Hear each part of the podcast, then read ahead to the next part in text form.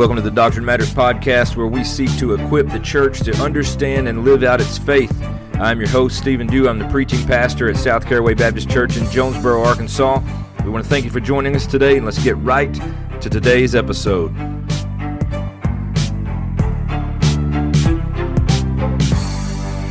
Soli Deo Gloria. Well, hello, everybody. Welcome to the Doctrine Matters podcast. I'm your host, Stephen Dew, and I'm coming to you from the road. Yes, I am not in my normal place that I do a podcast. That way it may mean it sounds a little different, but that's okay. I have this uh, to-go set up. So I uh, just wanted to do an episode while I'm here. I am actually in Conway, Arkansas, and over here tonight at Grace Baptist Theological Seminary and Grace Baptist Church, where Doctor James White lectured uh, and gave just a, a beautiful lecture from First Corinthians chapter one.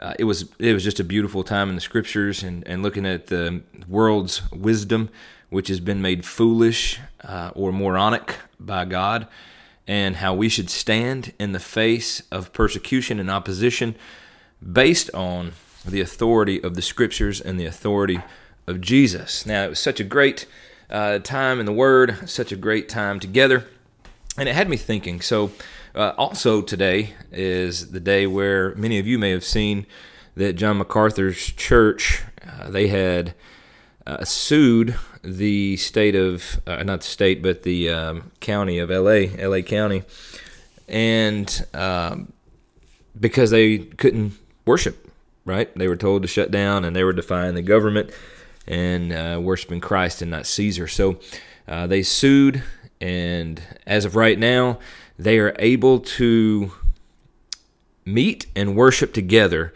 And I think I read where they're going to uh, abide by mask laws, social distancing laws, until the full hearing can happen. But as of right now, John MacArthur's church can meet legally. Uh, I say legally, it's really Um, per their First Amendment right to be able to do so, right? That's why they were suing in the first place, because they have a First Amendment right to gather to worship, and that's what they wanted to do. So uh, they have won this so far, but uh, one of the things that I, I think that we can easily overlook is, yes, this is a big win for Christianity, for the church, for uh, John MacArthur's church in particular at Grace Community. Yes, they have been, uh, they're able to sing, they're able to gather with no attendance cap, but this is just the beginning of what could potentially be a long and drawn-out hearing when it comes to uh, this uh, precedent that's happening right there in L A County with this church going up against the government. So as of right now, praise God, Grace Community Church does have the right and has been awarded uh, by the government the right to be able to gather, to worship, to sing, to do all the things that they do on the Lord's Day.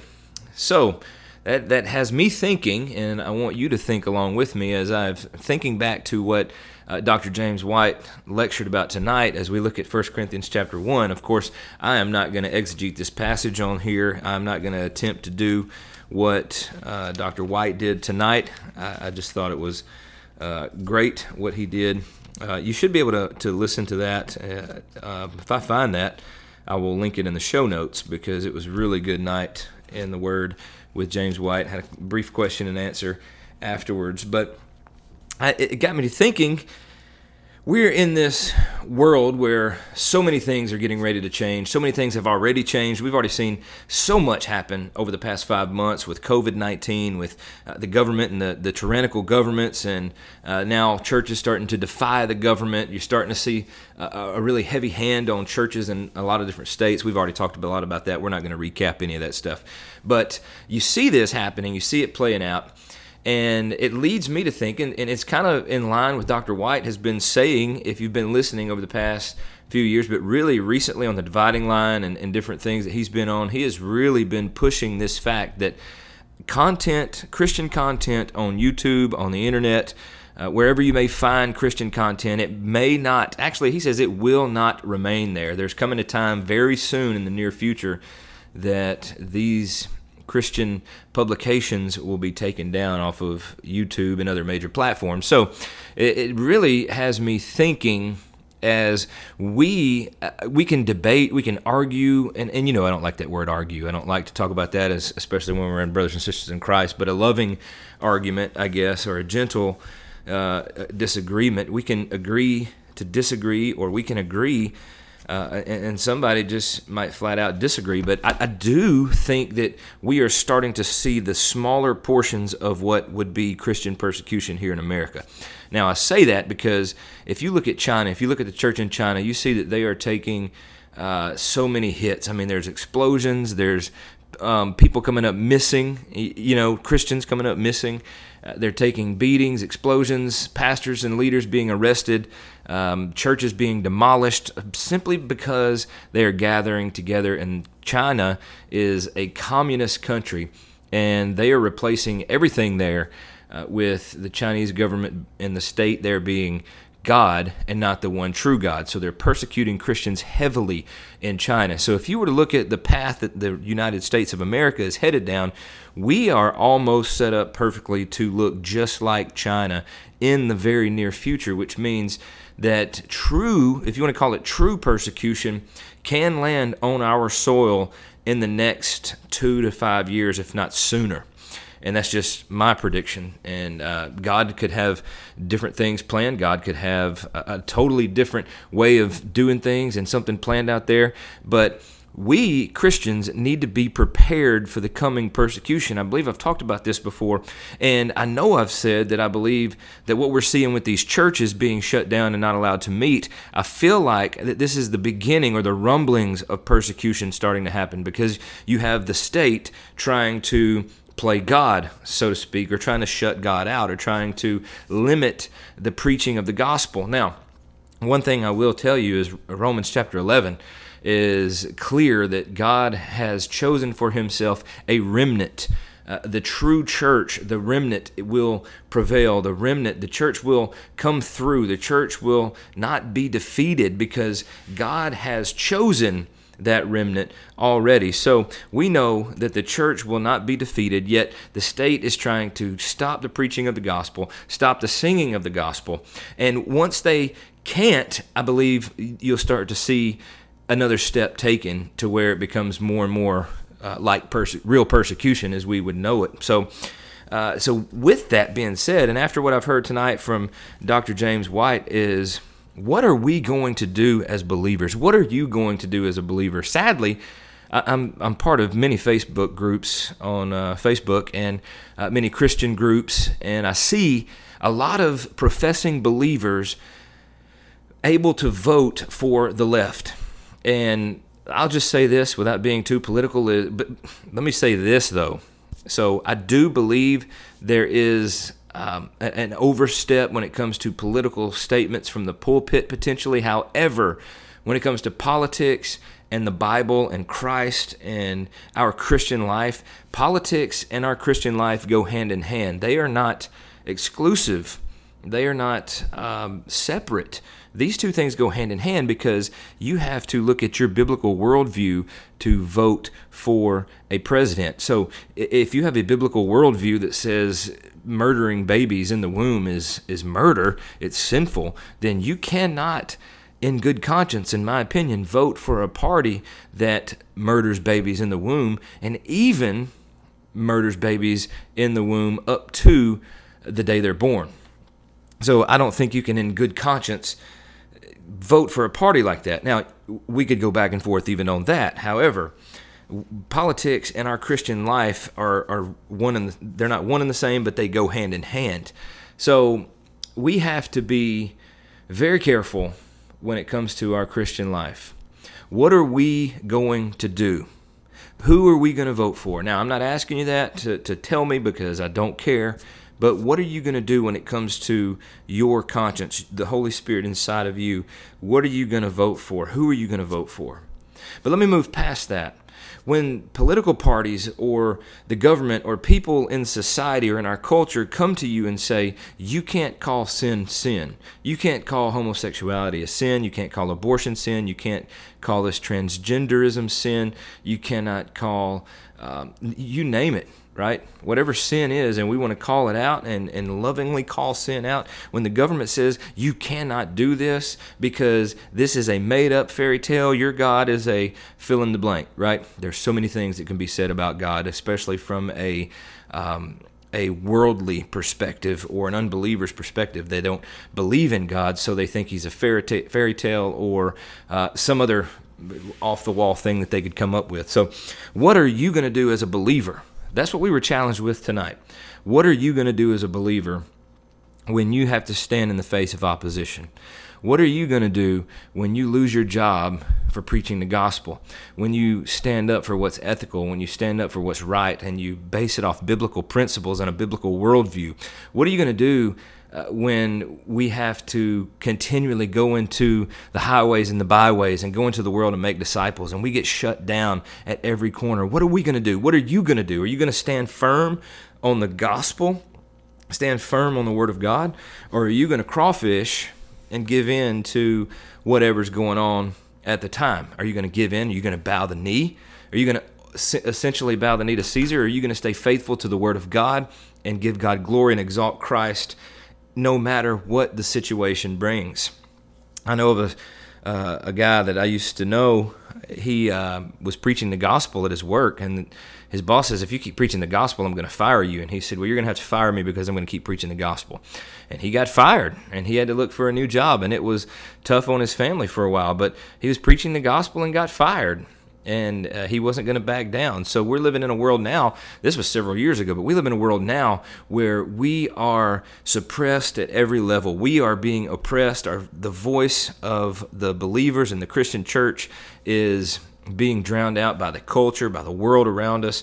So that means that either Christians aren't doing their jobs, or we just got to speak louder.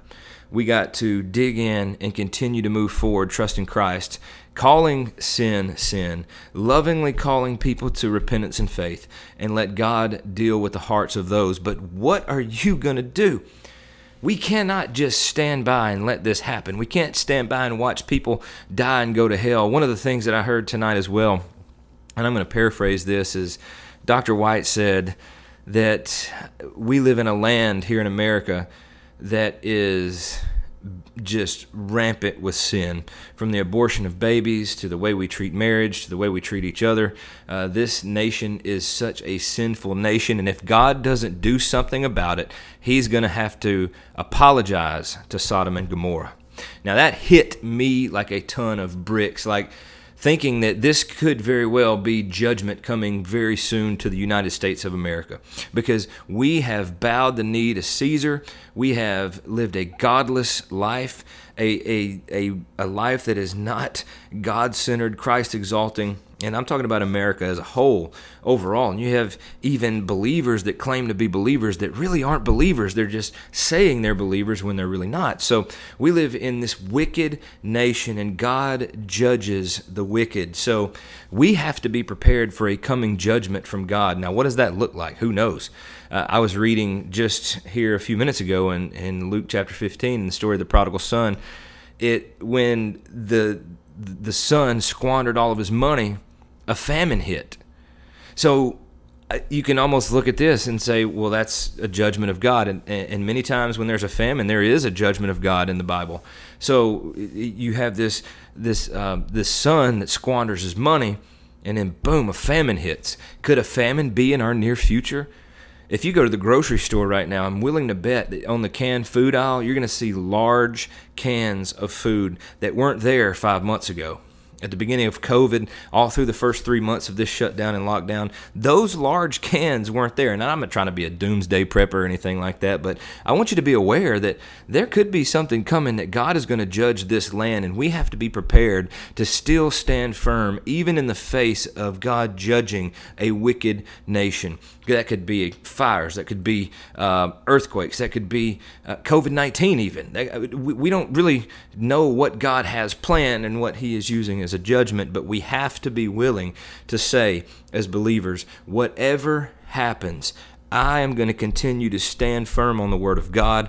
I am not going to bow the knee. I'm not going to give in. I'm not going to give up. I'm going to continue to remain faithful, even amidst a faithless world. And here's our hope, that Christ said that he was going to build his church. And then again, if you were to look at Romans chapter eleven, you see there is a remnant there chosen by God to be the church, to carry out the things with faithfulness that he has called us to do.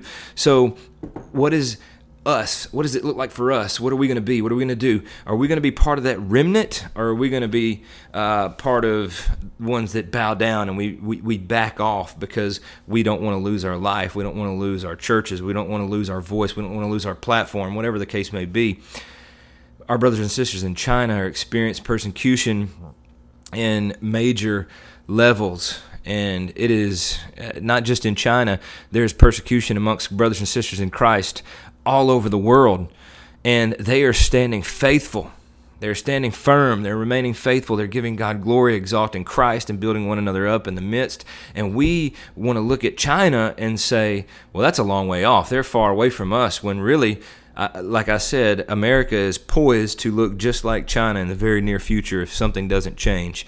And it very well could be God's judgment on America for continuing to kill babies, for continuing to live godless uh, lives and not giving him glory and exalting Christ and making disciples as he's told us to do. So we have to remain faithful. And this is the call. This is just a short, and I know I've rambled, and uh, that's okay.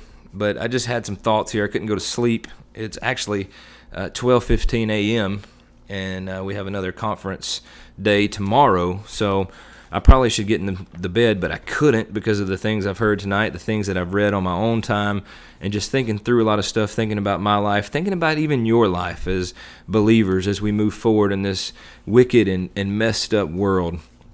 One of the biggest things that I, I love from this this chapter in First Corinthians chapter one, and, and, and let me just read it here starting in verse eighteen. For the word of the cross is folly to those who are perishing, but to us who are being saved it is the power of God.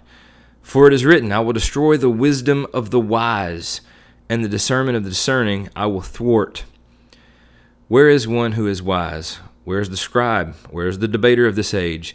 Has not God made foolish the wisdom of the world? You see, the wisdom of the world today is that we should accept transgender, uh, the transgender movement. We should accept L G B T Q. We should accept a Black Lives Matter movement. We should accept all of these things. We should accept socialism. We should accept communism. Communism. We should accept all of these things that are not good and call them good. But the Bible says that God has made folly.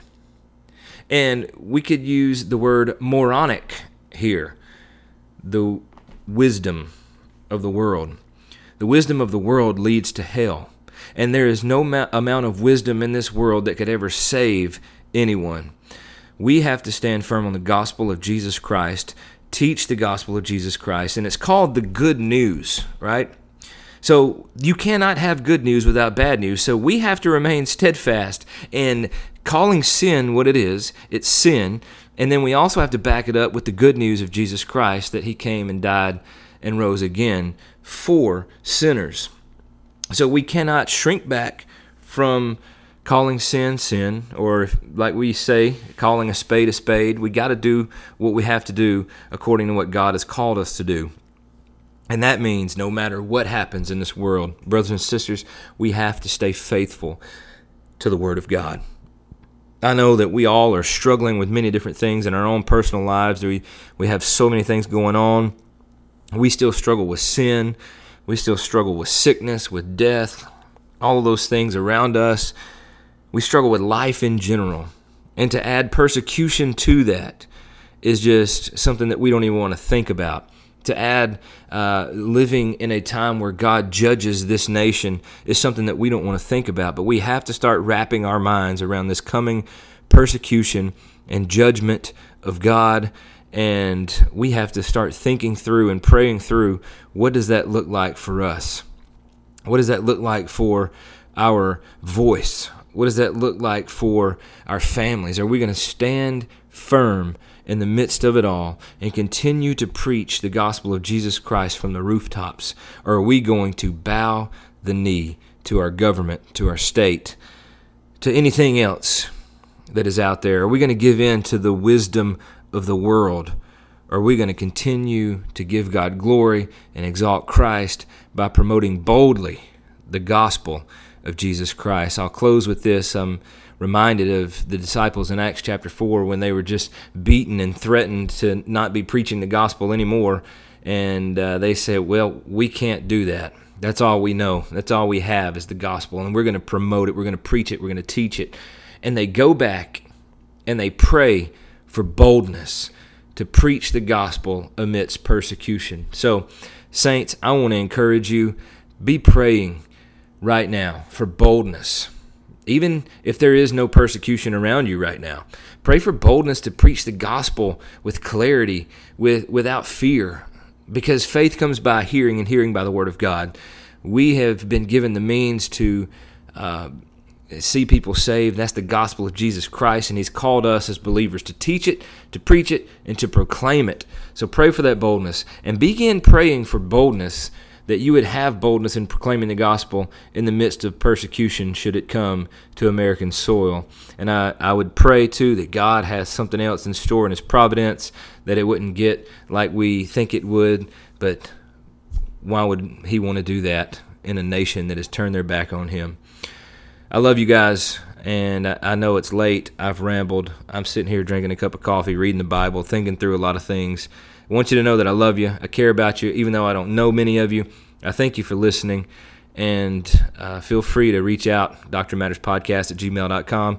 Find us on the Facebook page, Doctrine Matters. Uh, we are also on Instagram and Twitter. Uh, you can find us all the, on the social media platforms. So thank you for listening, and uh, be an encouragement, and I'm praying for you guys. Love you.